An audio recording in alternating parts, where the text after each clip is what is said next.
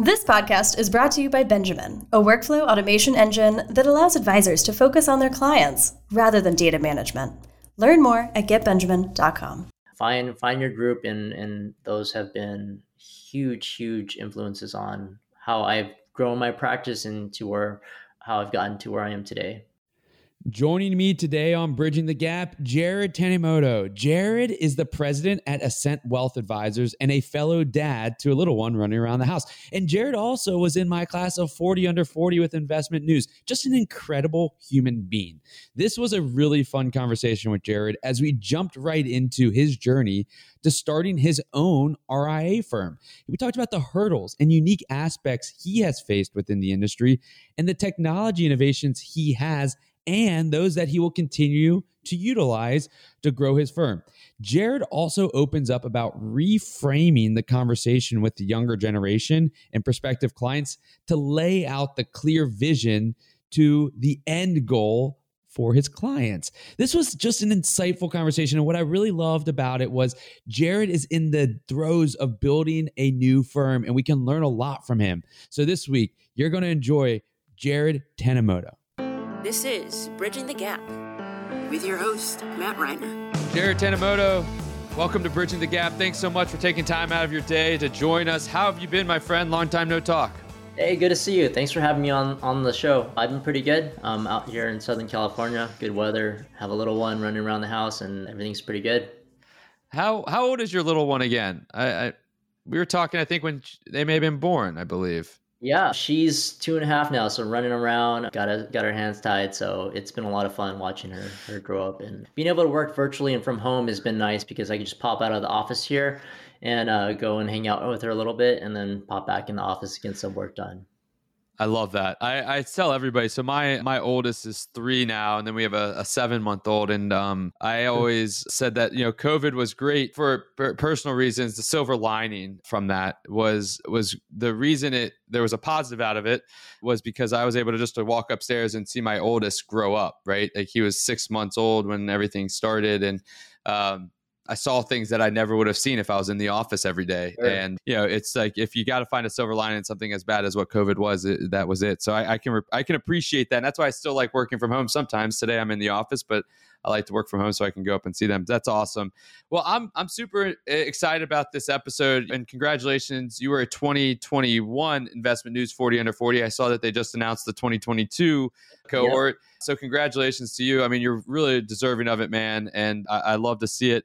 I'm really stoked about this episode and conversation because you know you have experience in the industry but you've also you're building your own firm and you're like in the throes of it still. So your insight of like how to go about building and starting and attra- attracting the right clients and all the technology and everything is there. So i'm really excited about getting into that. But before we do I mean, how did you get to where you are today, right? How did you ultimately become a 40 under 40 investment news? How did you get in this industry? Was this something that, you know, from day one of your life, you're like, I want to go help people with their finances and financial planning? What led you to this industry? So, out of college, I was business economics, and I said, I have no idea what I'm going to do with this. And I kind of like the, I, my family had a financial planner, and I guess it was more of just a broker. But that's kind of attracted me. And just on campus, there's a career festival, and most of the people on there were insurance companies recruiting. So I actually started, got started seven years with with a bunch of the insurance broker dealers, and after quite some time in that industry, I just really hated the the sales aspect of it, having to hit quotas, push term and whole life. And so that's all I really knew. And it was kind of bubble. And it's funny because Right now, I'm really involved with the Financial Planning Association out here in Orange County. I've been pretty active on the board, and I didn't know that even existed. And it was like right across the street from a lot of the firms where I used to work.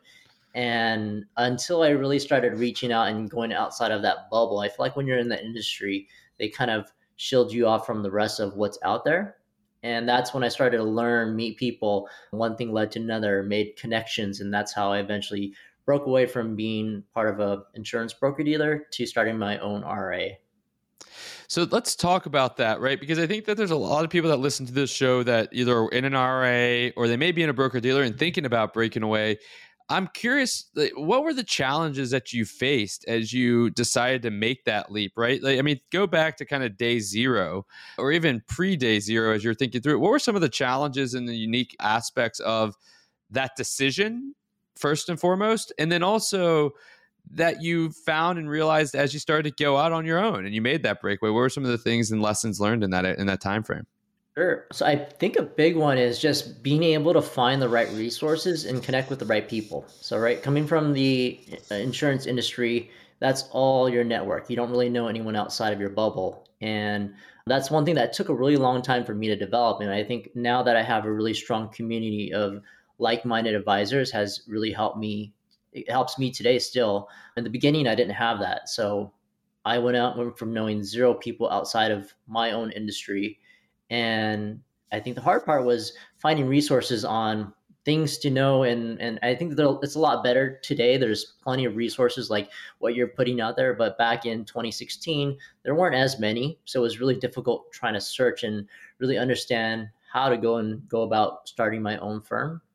And so I think if someone's looking to do so, connecting with people that kind of could point you in the right direction will save you tons and tons of time. Yeah. And I know that you're a member of the XY Planning Network, I believe, or and some of these other organizations like FPA. I mean, those are some valuable resources that they were they were around in 16, but they weren't like as prevalent as they are now. And right. and those with like mastermind groups and, and that type of stuff, that has to be beneficial to your ability to network and learn. And I mean, talk to me a little bit about what that has meant to your success of breaking away and starting your own RIA firm. Yep. So I'm in a handful: XYPN, the advisors growing his community, FPA, NAPFA, and I'm, I think what what really helps, and they're across you know across the country, and what really makes them beneficial is being able to go in there and actually network with the people inside of the communities, and that's really really where I drove the most value, not necessarily just the discounts or the resources they provide. I think those are great and they help out, but being able to utilize those and connect with people has kind of been the real key in driving value from those relationships. Yeah, I mean, strength in numbers, right? And the community aspect of all of us are going through, you know, similar as similar things, similar aspects of our of our lives and our business, and so helping from there is, is really powerful. Now, let's talk about the establishment of your RA, RA, right? And some of the foundational elements that you had to put into place. What lessons did you learn? If you had to go back and do it again, right? And go back and set up your RIA and grow your book of business again, like we all have lessons we could learn, right? I mean, what what would be like one of your your top two or three lessons that you learned that if you could do it again, you would do maybe something a little bit differently? Sure. So in the brainstorming phase, it's always really fun because there's all these really cool tools, shiny objects out there. I mean, if you are part of any of these associations or put your name on any kind of list, you get bombarded daily by tons of emails of these tech providers wanting to sell you their services. And well, a lot of them are really, really great when you're starting out. I think a good thing to do would be to start very simple. Take, for example, Ken Fisher. They have one of the largest RAs out there. And if you look at their tech stack, it's pretty much a CRM, a portfolio management system, and a very, very watered down basic financial planning tool. And they've been able to grow and scale massively just with this very, very simple model. And mm-hmm. so I think I utilized too many tools in the beginning, and I'm at the stage where I'm about to hire. And what ran first thing that ran through the back of my mind was being able to have or having to be able to teach an employee how to use every single one of my tools is going to be very time consuming, and especially at scale, having to repeat that process. So really understanding what's valuable and what's going to be the most helpful to me actually save time versus just something that I thought I needed in order to be successful in my business. Usually, that probably I didn't really need from the beginning. So, really evaluating and, and asking yourself, do I really need this tool? I think start very simple and scale up and add as you need need those tools. I love that. I mean, I think that, you know, I love that idea of like, what is the core tech stack, right? When I think of a core tech stack, eh, the things you need is, to your point, a CRM, a portfolio management system, a calendar email system, and a custodian, right? Let's get those four things first because those are things that we need every day. and let's build the foundation. And and it's like the shiny object syndrome is real, right? We all love shiny objects, and I always say, you know you know to firms is that if you don't have and especially as i've learned and talked with many firms over the years is that if you think that the, everybody goes and gets the shiny object because it thinks it's going to solve all these problems for them. But if you don't know what your problems are there's nothing to solve. And so it makes it right. difficult and you're always disappointed. And i always say if you don't have defined processes and defined structures of how you are doing like how are you doing onboarding? How are you doing scheduling? How are you serving your clients? And defining those all these other tools don't make sense because you don't know where to fit them in. And so, definition of process, definition of the foundation, and then building on top of that, and then plugging in where you can add value is a, is a huge benefit. I love that, and I think that many people struggle that early on. That's like any any venture, any new company. You're always trying new things. Just get to the do what you can do really great, and then build on that from that standpoint. Right. Um, so technology let's talk about that right? You talk about crm portfolio management system. There's so many technologies out there right? You look at Kitces's landscape map and you know i think that there's like 400 companies on there now. I think it's so small you need a magnifying glass. He actually i think should ship a magnifying glass to anybody that downloads it so that they can review everything that's on there. How do you stay up? I mean innovation is happening in this space so quickly how do you stay on top of it? Like, what do you rely on to help guide you in your decisions now that you have some definition and foundation in your firm? What are what are you? How are you staying on top of new technology trends and new technology tools? Right. So I think as I start to integrate more tech tools, and, and to back up a little bit, I'm I'm even though I, I give that advice, be be have a simple tech stack. I'm probably the opposite. I've I'm an advisor who likes those shiny objects, and I've tr- probably tried you know half of them out there. And to to answer your question, I think as you grow your firm, it's harder to implement these. So now I take a lot more time in evaluating these products that and tools that come out. But how to stay up on top of them, I think it's just a mix of channels. Again, a lot of those communities that I'm in, advisors will be posting and sharing what works, what doesn't, success stories. I'm in a mastermind group, and so we every every quarter we talk about what tech stack they're using, what's changed, what they like about it, what they don't. So that really helps me evaluate because in the beginning, when I didn't really have anyone to rely on to ask those questions, you know, it would be the the trials or just me purchasing it and seeing if it actually worked. And I've been through so many that I can't even count anymore. But ha- having being able to ask those questions really is a time saver. And so I don't think we have a problem finding these tools because we get them in our inboxes and and Kitces just puts them out and they're all over the place. I think the harder part is evaluating them and, and really understanding how it works into your system. Yeah, I mean, that, that, how does it work into your system, and how does it work into your process, and how does it help? Like, what does it mean to you specifically, as opposed to the basic use case? I think that's such a great, great point. Shifting gears a little bit, you know, the the the young generation, the millennial Gen X, they've gotten a lot of buzz, right? The transition of transfer of wealth and you know the TikTok generation and all that type of stuff. The the Gen, I guess that'd be Gen Z maybe.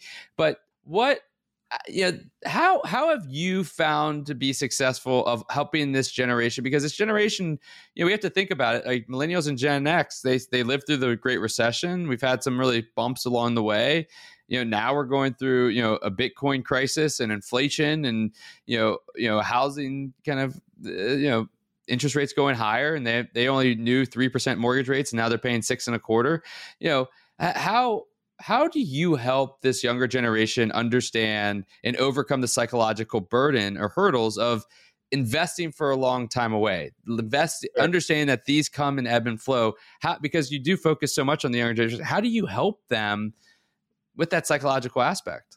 Sure, and that, that's the.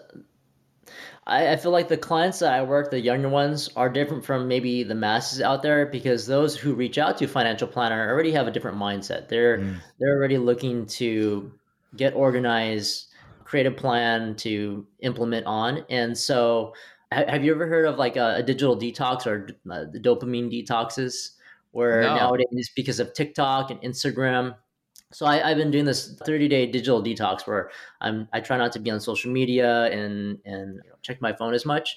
And because of all the these, you know, it's so easy to just pick up your phone, scroll and and watch a bunch of TikTok or Instagram videos, and immediately gives you a burst of dopamine. And so it's hard to you know stay very concentrated and when you talk about that long-term time horizon it's just like oh that's so far away most i can imagine most you know gen z even millennials don't even think about you know that things that far out. But at least the ones that reach out and and want to do planning have some sort of understanding. And i think in our initial phases i think what really helps is uh, showing them a plan to get to that point in the future. I think a lot of my clients that want to work with me usually they'll somewhat enjoy their jobs. And it's either how do i get to a point where work could become optional when could be the earliest i could potentially retire and when we start to lay the foundation of tracking their net worth progress over time it actually gets them excited and motivated to continue to save and, and do better for their overall financial wellness so just a lot of coaching i think the difference between my younger clients and older clients is more coaching and just understanding of of you know little habits that could compound into something that is really good for them in the future. Good example yeah. is go ahead. Yeah. No, keep going. Keep going. Sorry. I was just going to throw out an example. So, uh, for example, I have some clients who maybe don't have the, the available cash flow to really save too much to maybe an after tax account. But I say, hey, we'll just put on a really, really small automatic contribution. That gets you in the habit of actually saving and doing something very, very small. And as cash flow frees up or salary increases, there's bonuses, things change, they could go ahead and increase that. But if we at least lay the foundations of how we are going to manage everything on a household level, I think that helps them get set in motion to create the right habits to save for the future. Yeah, I mean, and, and and the idea of you know how do I get to a point where I don't have to work, right? Like it's a, I think that it's a reframing of the conversation as opposed to we're saving for retirement. It's a reframing of what is their desires and and helping to get to that point, which could be different than what traditionally is. But and, and I love your point about you know the people that are reaching out to you. It's a little bit different than the masses because they're they're taking an initiative to reach right. out and do something about their financial situation. And you know, you're, I know you're a big part of the FPA. FPA is a great advocate of you know financial planners, but it's also a matter of how do we help more people, right? How do we help more people? And I think I, I'm interested to know your perspective on how do we get to a point to where more people in the masses are actively reaching out to financial advisors, right? How do we get that them to take that initiative? What is what do you think is missing within financial literacy or within education or within marketing, whatever it may be, to where we get more people? Why don't more people reach out to the financial advisor community in your mind? That's a really good question, and and it, uh, brings up a point. So within our FPA chapter, we've done a really our chapter's done a really amazing job at our pro bono efforts in terms of during the pandemic. Before we used to just do in person one on ones, but what happened was we were forced to move to this online cal- calendar system where individuals could book one-on-one time with a handful of our FPA members, and the, the the system would automatically schedule you with whoever has availability, and it was just a way where now we could go outside our bubble and really increase our capacity and offer a lar- much larger larger scale of being able to help people. But the funny thing was that over time, uh, and initially during COVID, we had a lot of demand but that started to fade and we're actually just we're we're we're giving out free advice and it's it there's no products to pitch there's no sales it's 100% you know just good one-on-one time with a financial planner and even with that offering people we still have a hard time getting people to come into the funnel to be able to you know spend time with financial planners and it's just it boggles my mind that here's this really awesome great free product but how do we get the message out to attract people to want to? It's almost like we should charge so that way it seems more valuable. I'm not right. sure that's a question we're still struggling with. It, it's such a tough one right? Because it's like it to us it seems so like black and white. Like why wouldn't you reach out? But i think that there's this emotional there's there's some emotional aspects. I mean i, I talked about it in, in my book that dr cole cash will see you now is that you know there's this emotional aspect of like shame and guilt of like shame of not knowing like what they're doing. Like they don't want to be looked at as and judged because of not knowing the right questions to ask, or maybe they haven't saved enough. They don't think that they saved enough, and they're comparing to their friend that is driving a Porsche, but that they're in five hundred thousand dollars worth of debt. Like they don't know that. But I think that that's a tough part, and it's a matter of like, how do we change that that that that story because it, it's such it's it's hurting us more than it's helping us, and there's so many great organizations out there ready to help. Right. You know, another que- another question I have is, and I've been talking with a lot of marketers recently, and you know, they, they a lot of them talk about us as advisors needing to find our niche, right? Whether it's millennials or whether it's retirees that are in a specific segment.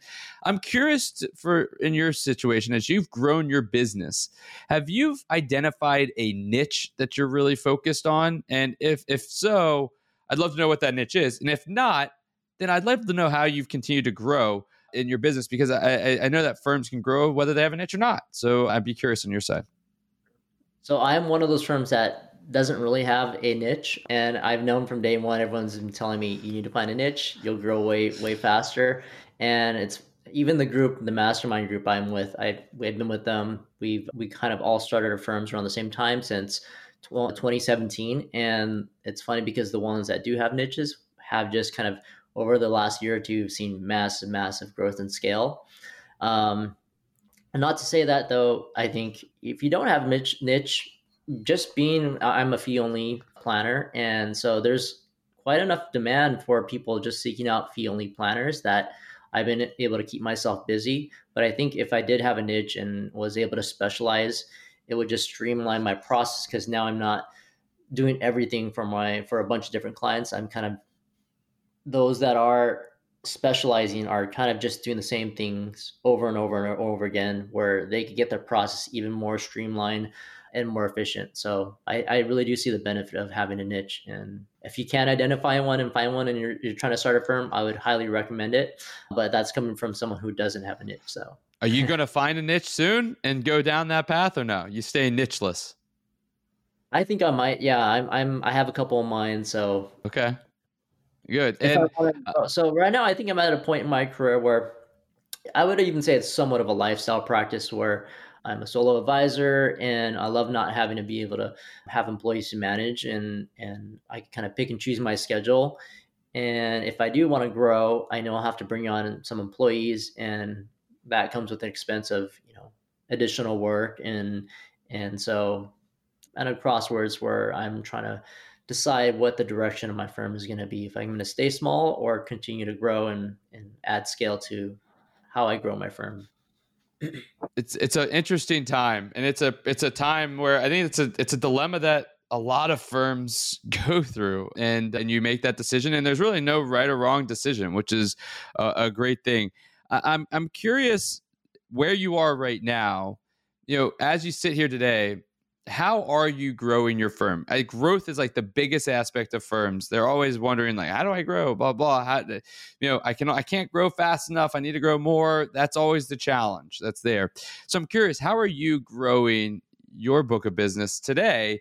Even if it's at a, a lifestyle pace, like how do you grow your book of business? I think the largest growth, at least in the past couple years, has been the relationships I've made with um, with other professionals, so CPAs, attorneys, and those have brought in clients for myself. And then from that, just by being in the business for so long, I've received referrals from clients and that those it's kind of your traditional way. I've dabbled into blogging and and other sources and i would still say that my referral network is probably my strongest source. But yeah that's that's that's always the toughest question when starting your firm is where where am i going to get clients from so, and if we can, if we can dig into that just for a second, then we'll, we'll wrap up because you got to get back to your your day and and your clients. You, a lot of people use referral networks like CPAs and estate attorneys, etc. And and there's some people that do it really well, and there's some people that just struggle with it. I'm I'm curious to when you look at that network and you've had success what is some of those reasons or, or, or, aspects of the relationship that have led to success right if you could identify because i'm sure you've had some that weren't successful like all of us but you know what what's the difference between those that have been successful and those that haven't been successful when it comes to getting referrals from your your your your network Sure. I would say the biggest thing is a lot of these things just take time. I've I've had some of these of these relationships for years, And it wasn't until two, three years. I think just grit and time in the business is what really keeps people going. I think there's a, there's a statistic that firms that don't reach 10 million in AUM by like year, I think it's two, 90% of those don't end up, you know, succeeding long term. And so hmm. over time, even if you don't have a niche or don't have a really good resource of bringing in clients, I think it's just being able to stay in the game over time. So having a lean firm and and consistency and being able to just stay the course has has kind of helped me. I started in 2010 and it's been, it's taken I started off with cold calling and I've tried pretty much every every type of marketing out there from you know, seminars, cold calling, referrals. So one of it is just being in the game for long enough but two for when it to answer your question about referral networks is just treating them very well so sending thank you letters and and connecting every once in a while and letting them know checking in and letting them know how things are going on your end and how how can you add value to their business so the, the you know the hand that feeds you, always want to treat it well mm. Yeah, that's so good. It's just a matter of consistency. It's building a relationship, and you've got to be authentic with that, right? You've got to. It's not an all take. It's a give, give, give, and then you may get something in the end. And you got to be authentic and really, really dedicate to that. Gosh, this has been great. I mean, we could continue on, but I, I want to let you get back to it. I want to do two closing thoughts. So. Um, you know, I, I'm a big life learner. I think that we all should be life learners. And one of the ways that I do it is these conversations, but I also do it via books and reading. I'd love to know what is a a, a book that you've read that kind of is is one of those books that you think everybody should read because it had such an impact on you or that you enjoyed it so much. Sure. So this is one I'm almost through wrapping up, but it's Psycho Cybernetics. Have you heard of this one? No. Let me hear, tell I, me about it. So this one is really popular in the marketing community, but it's kind of a somewhat of a classic in that in that regards. And it's pretty old book. I think the late '80s or '90s, written by a plastic surgeon who was studying reasons why people have certain, I guess, re- reactions or responses to how, how they their mindset changes after they go undergo plastic surgery, or how some don't and what are the kind of core causes. And so it's to me it's kind of really been really really eye opening on perspective in life. And a lot of those lead over it's funny how th- those lead over to marketing but how perception and how the way we think really I, am not sh- sure where i'm going with this but uh, how, how our thinking is so powerful and our mindset is super powerful yeah, yeah. I mean, it's like the the psychology of money. You know, I I, I met with a client recently, and I, don't meet with many clients anymore, but I, I, met with one recently, and they were trying to buy a house, and they were like, whether they like they just couldn't psychologically get over using money in their Roth IRA, even though they never used the money in the Roth IRA to help them because the interest rate was so much higher than what they were earning in their account in their Roth, and they're like, well, what happens if I need it down the road? And I'm like, well, what happens if you need it now? Like, let's use it now. There's just a psychology aspect that is like so hard for people that they feel lesser of if they use that money than if they had it. And you know, psychology, I love that. Like, it's such a different take of psychology. You know, Morgan Housel's Psychology of Money is phenomenal. Like any of you know, Atomic Habits, like all this. One. Yeah, any of those are like really great books, and it's all about psychology. Like, and I'm reading uh, Mindset which is a book that another podcast guest has recommended. It's a great book, and we're just our minds are powerful and and we got to be cognizant of that. So, and then the last question, which I get from Barron's conferences, because I, I, and I have to give credit where credit's due, is um, what's one piece of actionable advice from our conversation today? If you had to find one piece that someone could go and take into action and be better tomorrow, what would what, what would that one piece of actionable advice be for for our listeners? I like to take it back to kind of where the our initial conversation was was our relationships and communities that we're involved with in our business. I think is plays huge huge impact. So who you surround yourself with, whether it is you know the Financial Planning Association or XYP or NAPFA or whatever those out there, find find your group and and those have been huge huge influences on how I've grown my practice into where how I've gotten to where I am today. I love that. I love that. Well, Jared, I mean, I, I've appreciated our relationship. We've had a relationship for years, and I've, I've appreciated that relationship. And I think that everybody takes something away from it. And to your point about community, we all need to stay together and continue to share ideas. So, how can our listeners continue to follow you, stay in touch with you, learn from you going forward? What's the best way for the listeners to uh, kind of keep following Jared Tanimoto? I'm I'm on Twitter, Jared Tanimoto. That's my handle, and then my firm is Ascent Wealth Advisors. I have a website and, and blog there. But if you want to reach out, feel free to DM me on Twitter, and I'd be more than happy to have a chat. Love it. Jared, thanks so much for uh, taking time out of your busy day to, to spend it with us here on Bridging the Gap. Really great conversation. Really appreciate your insight and, and best of luck as you continue to grow your firm. Great chatting with you, Matt.